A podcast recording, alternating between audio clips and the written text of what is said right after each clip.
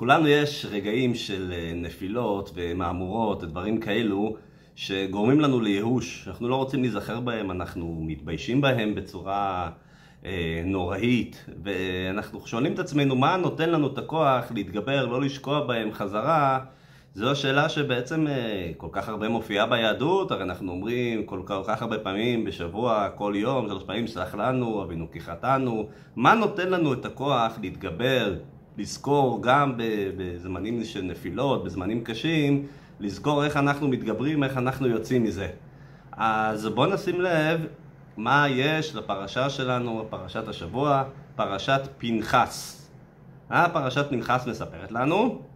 הפרשה מספרת לנו על, אה, על המפקד הגדול שהתרחש לפני הכניסה לארץ. קראנו כבר בתורה כמה פעמים על מפקדים, הקדוש ברוך הוא ציווה את משה לעשות, לספור את בני ישראל, לדעת את הגודל שלהם, את המניין שלהם, אבל כל המפקדים האלה קרו בהתחלה, סמוך ליציאת מצרים.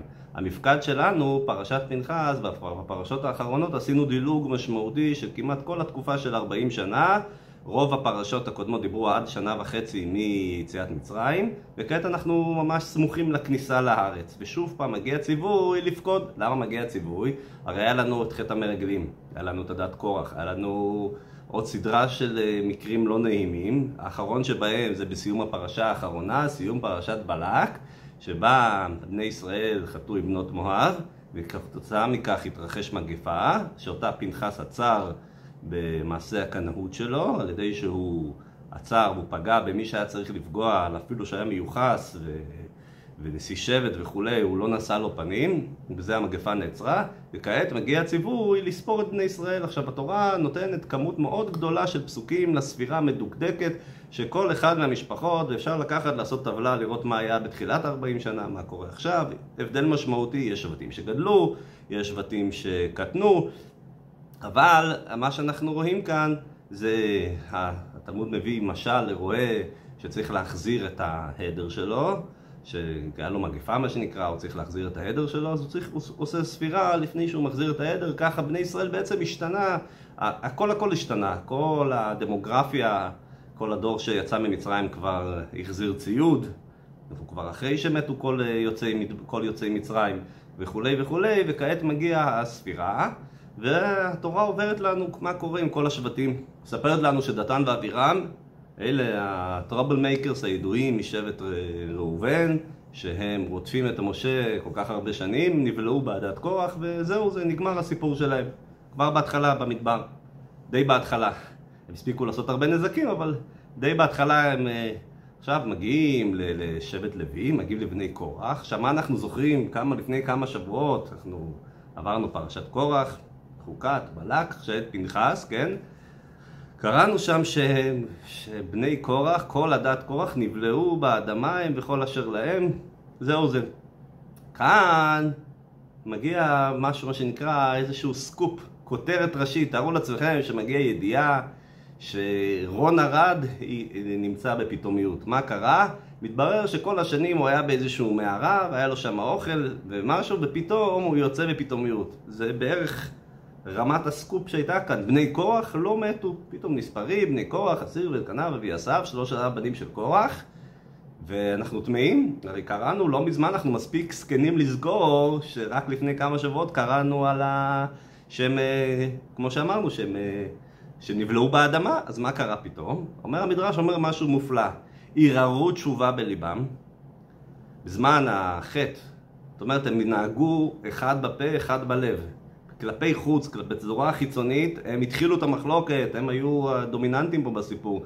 תוך כדי אבל הם קראו, הם כנראה קלטו שהסיפור ברח להם, הם לא התכוונו לכזה מרד נגד משה רבינו, משהו פה לא בסדר, אבא כנראה טועה, משה רבינו הוא, הוא המשה אמת ותורתו אמת.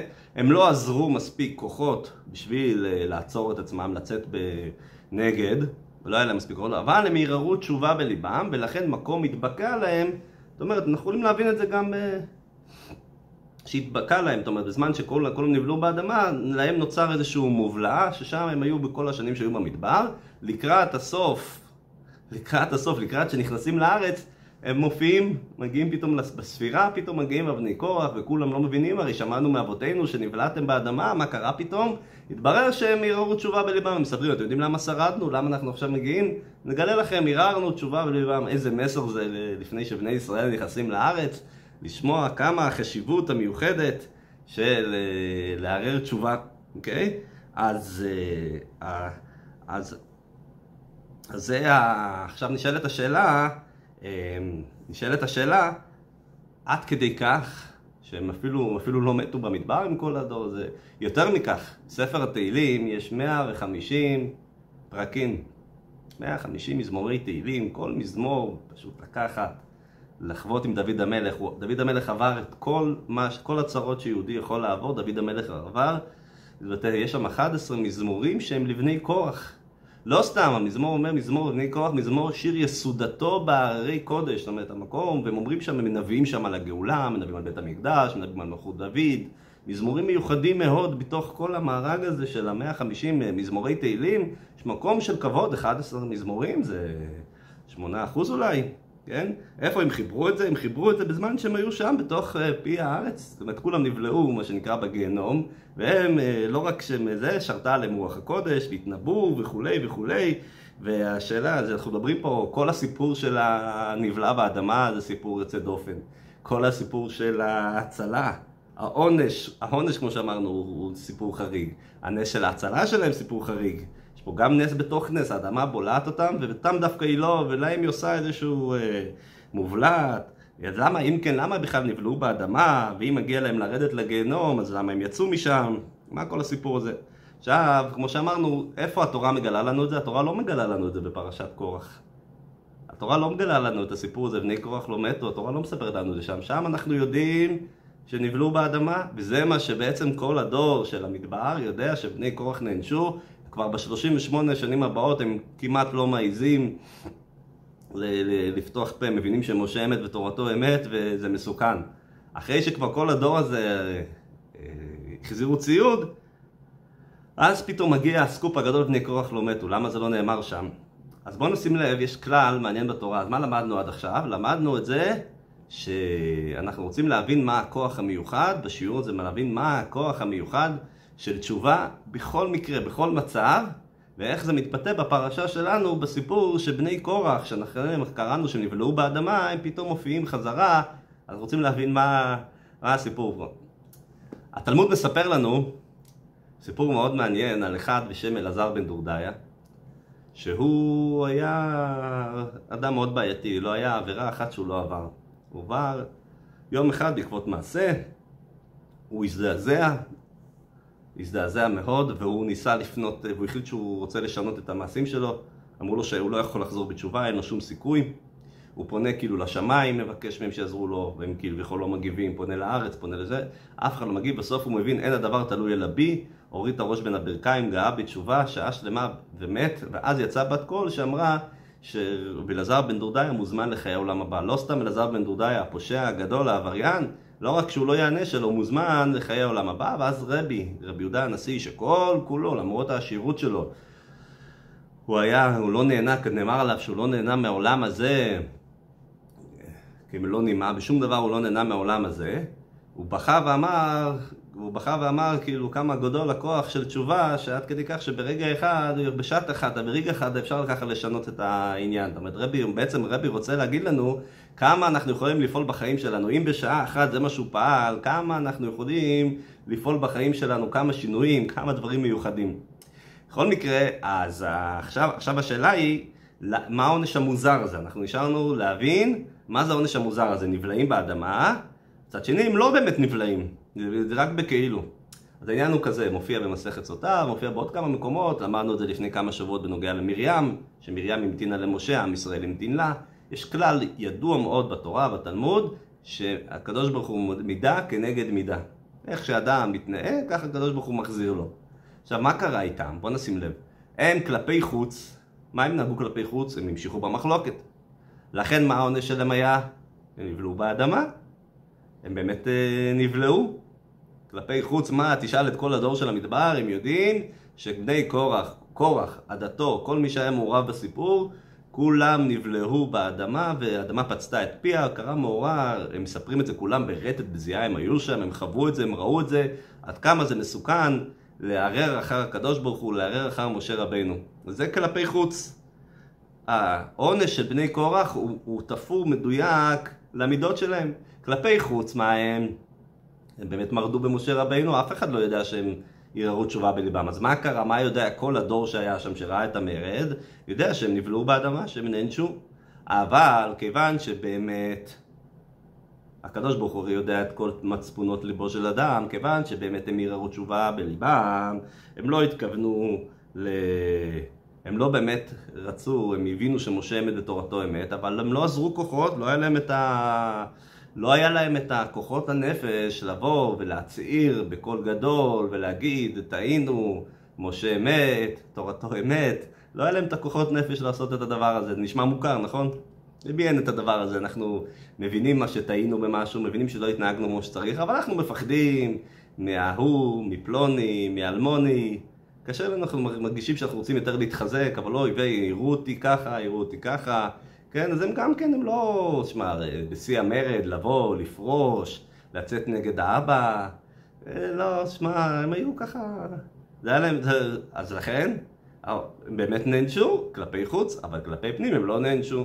וכיוון שכנראה התשובה שלהם הייתה כל כך אמיתית, כל כך יסודית, כל כך עמוקה, כל כך uh, אמיתית, אז הם זכו כמו בעצם, כמו מהן מה שזכר רבי אלעזר בן דודאי, הם זכו שהתשובה שלהם התקבלה, ולא סתם התקבלה, אלא הם זכו ששרתה עליהם הנבואה, והם אמרו את המזמורים המיוחדים האלה של, אה, של לבני קורח, מה שמופיע בספר תהילים. זאת אומרת, אז מה הם עשו? הם לא תיקנו, בוא נסכם, אז מה, מה הם עשו? הם לא תיקנו את הטעות הפומבית שלהם, הם לא הלכו והצהירו בכל מקום, אלא המשיכו להסתובב ולדרבן ולהתנהג כלפי חוץ במחלוקת. אז לכן, מה שנקרא, מה שאומר, הם היו בעצה תחילה, בשעת המחלוקת ערערו תשובה בליבם. אפשר לראות, זאת אומרת, הפסוק הזה, הפסוק הזה של ארבעת המילים, הוא אומר לנו מאוד מאוד פשוט, הוא אומר לנו, נכון שהם טבעו, נכון שהם נבלעו באדמה, אבל האמת היא, תדע לך, עכשיו אפשר לגלות לכם את האמת. כעת אפשר לגלות את האמת שבני קורח הם באמת לא מתו והם חזרו ככה לחיים רגילים על פני אדמה. אז מה אנחנו יכולים ללמוד מזה? דבר נפלא, נפלא, נפלא, נפלא. כוח של התשובה. כוח של התשובה, כן? זאת אומרת, עכשיו שהגיע, אני שנייה אחזור רגע לנושא הקודם, כעת שהגיע הזמן למנות את בני ישראל, את הסטטיסטיקה המדויקת שלהם, להגיד כמה משפחות וכולי, זה כבר הזמן, הם הולכים להיכנס לארץ, הם הולכים, לא הם הולכים לקבל חלק, כי הם הרי שבט לוי, אבל הם הולכים להיכנס, לכבוש את הארץ. יודע, זה הזמן לגלות מה קורה עם, ה, עם המשפחות האלה, כדי ש, שידעו שהם נכנסים לארץ, כי הם חזרו בתשובה, הם ראויים להיכנס לארץ. הסיפור של בני כוח מלמד אותנו שוב פעם מה המיוחד, מה הכוח הבלתי סופי, האינסופי, הכוח האדיר, החזק, האמיץ, הכל הכל הכל של תשובה. איך תשובה יכולה להפוך, גם מהתורה, בתורה מדברים על זה הרבה, מהתורה, תשובה, אנחנו לומדים עכשיו בימים האלו בספר התניא את איגרת התשובה של בעל התניא. שם הוא מסביר את העניין של תשובה ברמה מאוד מאוד מיוחדת. באמת מהתורה, תשובה זה לעזוב את החטא, פשוט לעזוב. במשך הדורות מאוד פיתחו את הנושא הזה של תשובה, מה זה אומר, יש צומות, סיגופים, תעניות, אבל בעל התניא מאוד מאוד, אה, מאוד מאוד אה, מסתייג מזה. ממש עושה את זה כאילו שזה עוד משהו, ובאמת בדור שלנו, שזה דור של כל כך הרבה יהודים, זה הרי תינוקות שנשבעו, שנשבו, כן? זה לא אנשים שעזבו ובכוונה ושכחו, הם כולם גדלו לתוך זה, אי אפשר לבוא בטענות לאף אחד, סתם ככה, אף פעם אי אפשר לבוא בטענות לאף אחד, כל יהודי יש לו את האורח החיים שלו, את הטבע שלו, אל תדין את אדם עד שתגיע למקומו, זה לא סתם משפט בפרקי אבות, זה דרך חיים, פשוט ללמוד את זה בכל החיים, ללמד זכות גם על האויב הכי גדול שלך, גם על מישהו שנראה לך הכי בעל עבירה, תמיד תמיד תמיד תלמד, לא תפסיד מזה אף פעם. אז בפרט בדור שלנו, באמת ראינו את זה אצל הרבי, שהוא, שהוא כאילו, הוא, הוא, הוא העמיד, הוא לא דחה ומחק, הוא העמיד את התשובה, שהתשובה היא מתוך שמחה. נכון, עכשיו אני, אני, אני מנקה את הלכלוך, נכון? אבל אני, מנק, אבל אני מנקה את הארמון של המלך, אז אני עושה את זה מתוך שמחה. זאת אומרת, אני עכשיו, אני זוכה להתקרב לקדוש ברוך הוא. תשובה זה תשוב ואי. אז זה שיהודי חושב כל רגע ורגע שהוא מתקרב להשם, זה לא מישהו שאתם יודעים, פעם היה עם מגעילים ועם קוצים וקעקועים, והיום הוא, הוא יושב, לא, התשובה זה כל אחד מאיתנו, כל אחד מאיתנו צריך להתקרב לקדוש ברוך הוא. אז האפשרות להתקרב לקדוש ברוך הוא זו כזו פריבילגיה, זו כזו, זה משהו שאמור לגרום כזו שמחה לבן אדם, הזכות הגדולה. אז עוד פעם, אנחנו רואים מה הכוח של תשובה. לא רק שהתשובה שלהם התקבלה לגמרי, ולמרות הבעייתיות שהם לא הצהירו, שבשעת החטא הם אפילו לא היה להם את האומץ לבוא, אבל בכל זאת, כיוון שהם יראו בתשובה, הקדוש ברוך הוא, מה שנקרא, לא מפספס אף אחד. הם זוכים להיכנס לארץ, הם זוכים עוד להגיע לבית המקדש, לשיר את המזמורים, איזה זכות גדולה. ושאנחנו אומרים היום את המזמורים שבני קורח, יסודתו בהרי קודש, כן? אז כשאנחנו חושבים שאדם מורד בקדוש ברוך הוא, צריך לתקן את זה על ידי הזה, בני קורח מלמדים אותנו שאדם שחזר בתשובה, הוא בעצם, הוא, הוא ניקה את כל הרקורד שלו. הקדוש ברוך הוא לא... אנחנו אומרים בתפילות של יום כיפור וכל זה, מעביר ראשון ראשון. מה זה מעביר ראשון ראשון? זאת אומרת, אדם ש... מה זה ראשון ראשון? אתם יודעים שאתה נוסע, אתה נוסע במהירות. עוצר אותך שוטר, חגורה, פלאפון, איתות, לא משנה מה. אז שוטר, אומר שוטר, שוטר, זה פעם ראשונה בחיים שלי שאני מקב... שעוצר אותי שוטר שאני מקבל קנס. מה השוטר אומר, טוב, פעם ראשונה, הוא מסתכל לך ברקורד, בסדר, מעביר. עכשיו עבר כמה זמן, ועוד פעם עשית. עוד פעם שגית. השוטר אומר, פעם ראשונה, השוטר מסתכל, הוא אומר, נכון, פעם ראשונה. אז עכשיו הפעם הבאה זה גם יהיה פעם ראשונה, עכשיו פעם לא, כן. אבל זה לא, זה לא לעניין, כן. צריך שפעם שוטר יתפוס אותך, לא, לא אותי, לא אותי, אותך. סתם. אבל שנלמד פשוט לא... סך הכל צריך לזכור את זה לטובתנו בשורה התחתונה. גם אם אנחנו צודקים בהרבה פעמים, בסופו של דבר זה לטובתנו, כן? אנחנו לא רוצים שהכביש יהיה ג'ונגל, חלילה וחס. אבל אצל הקדוש ברוך הוא מעביר ראשון ראשון, זאת אומרת, אומר, חטאת פעם אחת, הנה, זה מחקתי לך. אז כבר עבירה באה, שאתה תעשה חלילה, היא כבר ראשונה. אז זה פשוט מעביר ראשון ראשון. כן, אבל גורל של בני קורח שוב פעם, הוא מלמד אותנו שאדם שחוזר בתשובה הוא נקי לגמרי, מלמדים אותנו שמי שנכשל ונפל, אז הוא אומר אני לא יכול להגיע לעבודת השם, איך אני אגיע, אני חוטא, אתם יודעים שהרבה מאוד פעמים אנשים שאתה שואל אותם, אתה רוצה להניח תפילין? איך אני אניח תפילין אם אני עכשיו אכלתי אוכל לא כשר? הוא לא, לא קשור, תעשה הפרדה, עכשיו אתה מניח תפילין, מה שעשית קודם, מה שתעשה אחרי זה, זה כבר סיפור אחר, זה לא שזה נותן הכשר למה שעשית קודם. אבל זה לא אמור לגרום לך, אתה מחובר לקדוש ברוך הוא. אז אם האנשים האלה, שהם היו במחלוקת הגדולה, על הדת קור, דרך משה רבינו וכולי, הם, הם זכו להיות כאלה, להינצל ולהגיע לכאלה רמות גבוהות, אז התשובה, זאת אומרת, התשובה היא גם אם לא מלאה, גם אם היא תשובה חצויה, הקדוש ברוך הוא מקבל אותה.